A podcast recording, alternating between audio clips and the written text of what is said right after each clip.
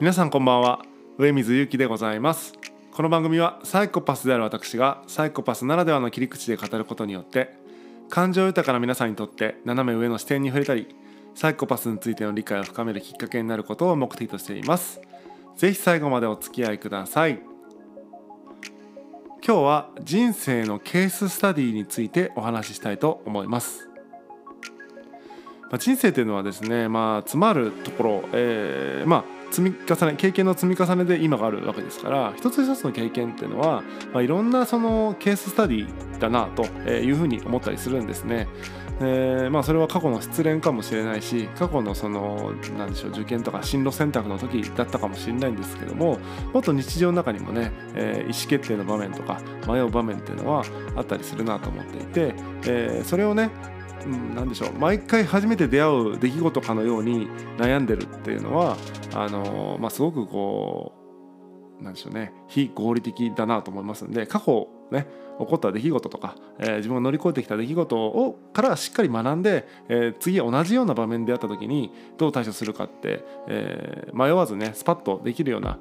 うん、ためにも自分の経験から学ぶってことは重要なのかなというふうに思ってます。でこの経験から学ぶっていうのを感覚だけで学んでると、えーまあ、ケーススタディというよりはただ経験したってだけになっちゃうので、しっかりね、えー、そのシチュエーションっていうのをもう一回思い浮かべて、えー、どんな行動がその時取れただろうかとかで、自分はなんでその時その選択をしたんだろうかとかいうことをいろいろ考え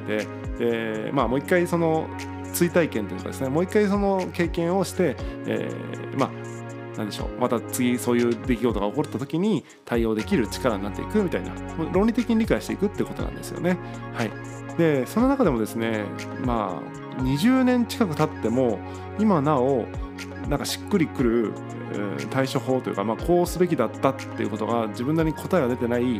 エピソードがいっこあって、今日はそれをご紹介したいなと思ってますので、えーまあ、一緒にね考えながらお話を聞いていただけると嬉しいなというふうに思います。今からにじゅうねんまえ約にじゅうねんまえの、えー、高校いちねん生になったばかりの、えー、頃のお話です。私はですね炭鉱の町に生まれましたので、まあ何でしょう炭鉱はもうね今やないですから、にじゅうねんまえもすでにないですから、あのすごい寂れた町というか、うんとまあ北斗の県みたいな町にですね生まれ育ちまして、えー、お世辞にもですねお行儀のいい町ではなかったと、まあいわゆるヤンキーの巣窟みたいなところに育ったわけですけども、えーまあ、そのヤンキーの巣窟みたいなエリアの割にはですね、えーまあ、ヤンキーもいれば進学する人もいれば、まあ、みたいな割とバランスが取れた普通高校に私は通いました。なんかですねちょっと名前忘れましたけども、結構有名なデザイナーの方がデザインした制服の学校で、まあ、ちょっとねブレザーで珍しかったんですね、その修羅の国にしては。でブレザーの制服だったので、まあで制服が可愛いということで、えー、まあ可愛い制服を着たいという理由で、えー、女子が多い学校でした。で女子が多いという理由で、えー、そこに進む男子もいるというようなそんな学校でしたね。私もまあその中の一人だったんですけども、はい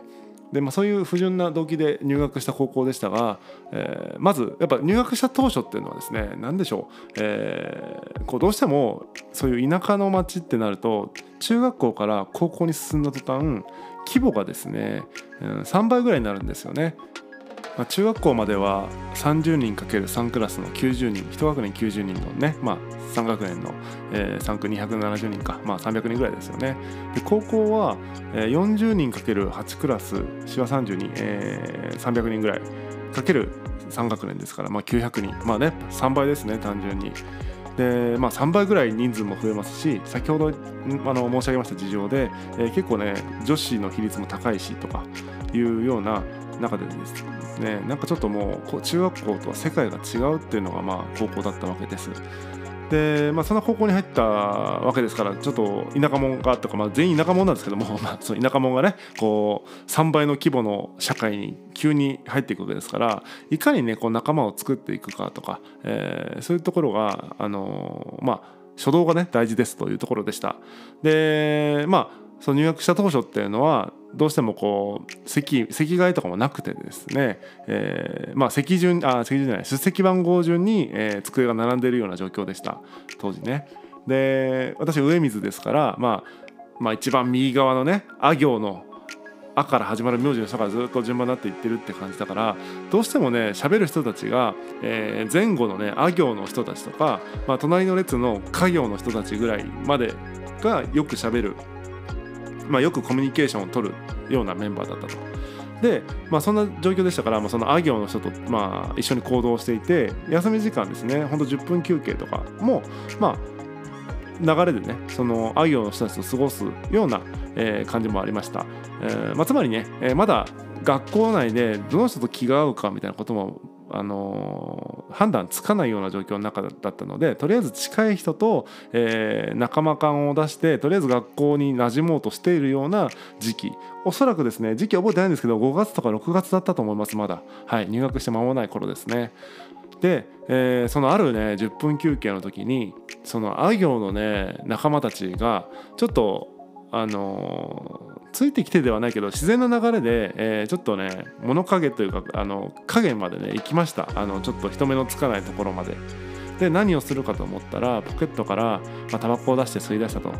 もちろんね、あのー、修羅の国ですから、まあ、タバコ吸ってるとか、まあ、別になんか、まあ、もちろん違法ですけども、あのーまあ、そんな珍しいことではなかったというか、なんならシンナー吸ってるような人がいるような街ですから、まあ、タバコ吸ってるとか別にそこまで驚くことではなかったんですけども、まあ、校則違反でもあるしね、えー、未成年がタバコ吸うとかダメですから、まあ、ダメなことしているということは、まあ、分かっておりましたと。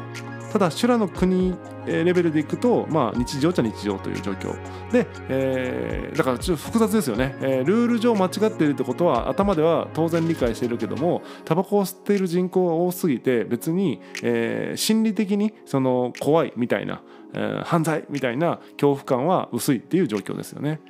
だったので、えー、まあそのじゅっぷん休憩をちょっとタバコ吸い出したことやめてくれよと内心思いつつも、まあ、別にまあ早く吸って、えー、くれよというぐらいの感覚でした。でまあ、そこに居合わせたわけですけども、えーまあ、よにんぐらいいましたね。あ行の人がさんにんと、えー、もうひとりなんか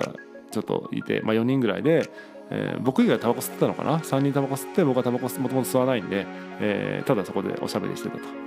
そしたらですねじゅっぷん休憩の終わりのですねチャイムが聞こえなかったんですね、その時たまたまで。なんか授業時間が始まっちゃってて、でたまたまその辺をうろついていた先生に、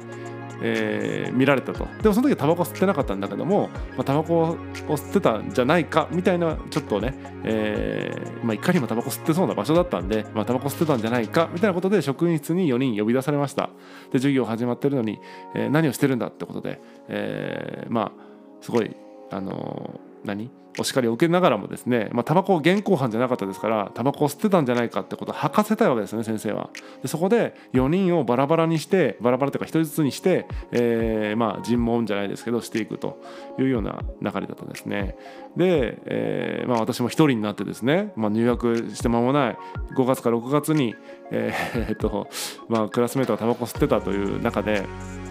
えーまあ、タバコ吸ってたのかと先生から聞かれると、まあ、僕ももちろん吸ってないし、まあ、タバコも持ってもないですから、えー、いや吸ってません持ってませんと。誰か吸っていたのかと、吸っていたやつがその中にいるかと聞かれました。もう確信に迫る質問ですよね。僕はもう迷いましたけども、えーまあ、そこで、まあ、誰も吸ってなかったですと言いました。で、えーまあ、結果、えー、よにんまた集められて、誰が入ったのかもしくは、えー、なんか荷物検査されたのかよく分かりませんけども、結局タバコを吸っていたことが見つかってしまいですね、えー、謹慎処分という形になりました。で私はまあもちろんタバコ吸ってませんし持ってませんけども、そこにいたということで、えー、いたということでなのかそれとも嘘をついたからなのか、ちょっと結局よく分からないまま僕も一緒に謹慎という形になって、えー、高校始まって数ヶ月で謹慎処分を受けてしまったんですね。はい、まさにここのところでですね、僕はどういう、えー、行動を取るのが良かったのかっていうことをすごく悩むわけです。まずそのあ行の人たちと仲良くならないなったならないみたいなところのとこ、あのー、場面を考えてみても、まあ学校生活に馴染むっていう意味では、まあ、まず近くの人たちとコミュニケーションを取っていくっていうのは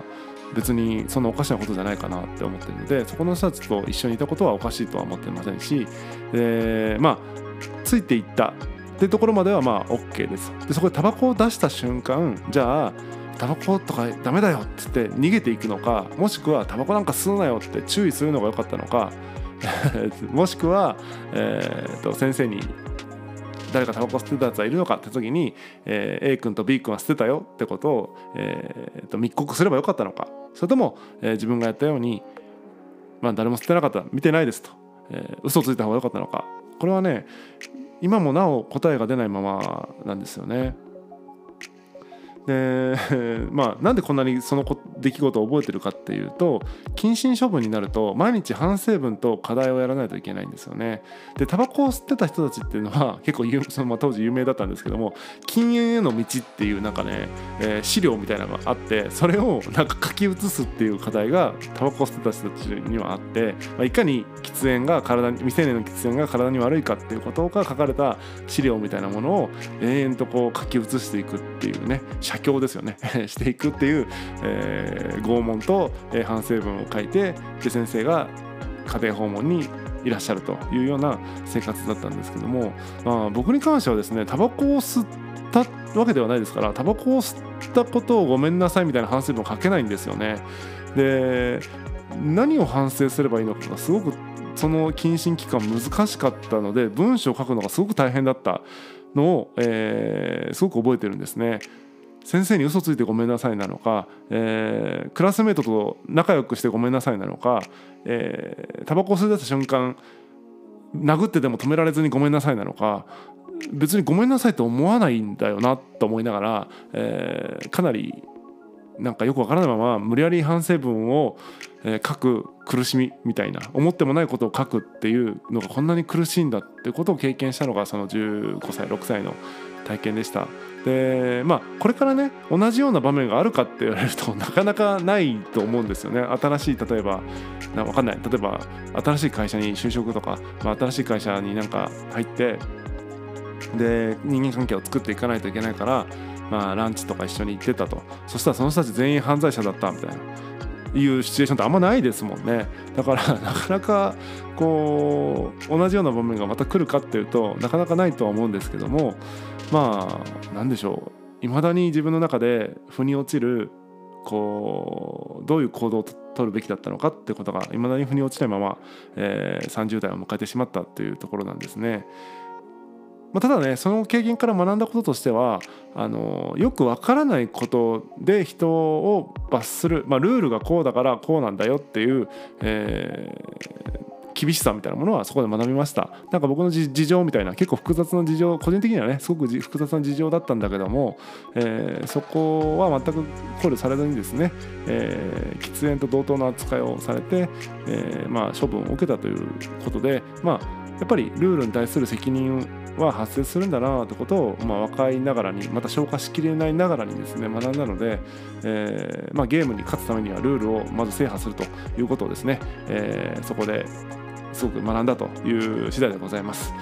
どうしてもねこのケーススタディっていう意味では、まあ、本来あまりいいケーススタディはないというか、答えがなさすぎて、えーまあ、セオリーがなさすぎてですね、えー、いいあまりいいケーススタディではないのかもしれないんですけども、逆に答えが無限にあるだけに、えー、皆さんね一人一人が感じる、自分だったら、えー、その同級生に注意したなとか、自分だったら、まあ、最初にタバコを出した時点で逃げたなとか、逃げたっていうかその場を離れたなとか、そもそも、えー、そういう人たちと、えー、会話しないしなとか、まあ、いろんな、ね、パターンあると思うんで、まあ、自分なりに考えてみるってことがすごく重要なのかなというふうに、えー、思うところでございます。えーまあ、人生のケーススタディと言っていましたけども、今のはほんのねじゅうごさいじゅうろくさいで経験したたった一つ一コマのシーンなんですが、そういうことをさんじゅうすうねんかん、えー、たくさん経験しているわけなので、そういう一つ一つですね、えーまあ、特に印象に残っているケースみたいなものは、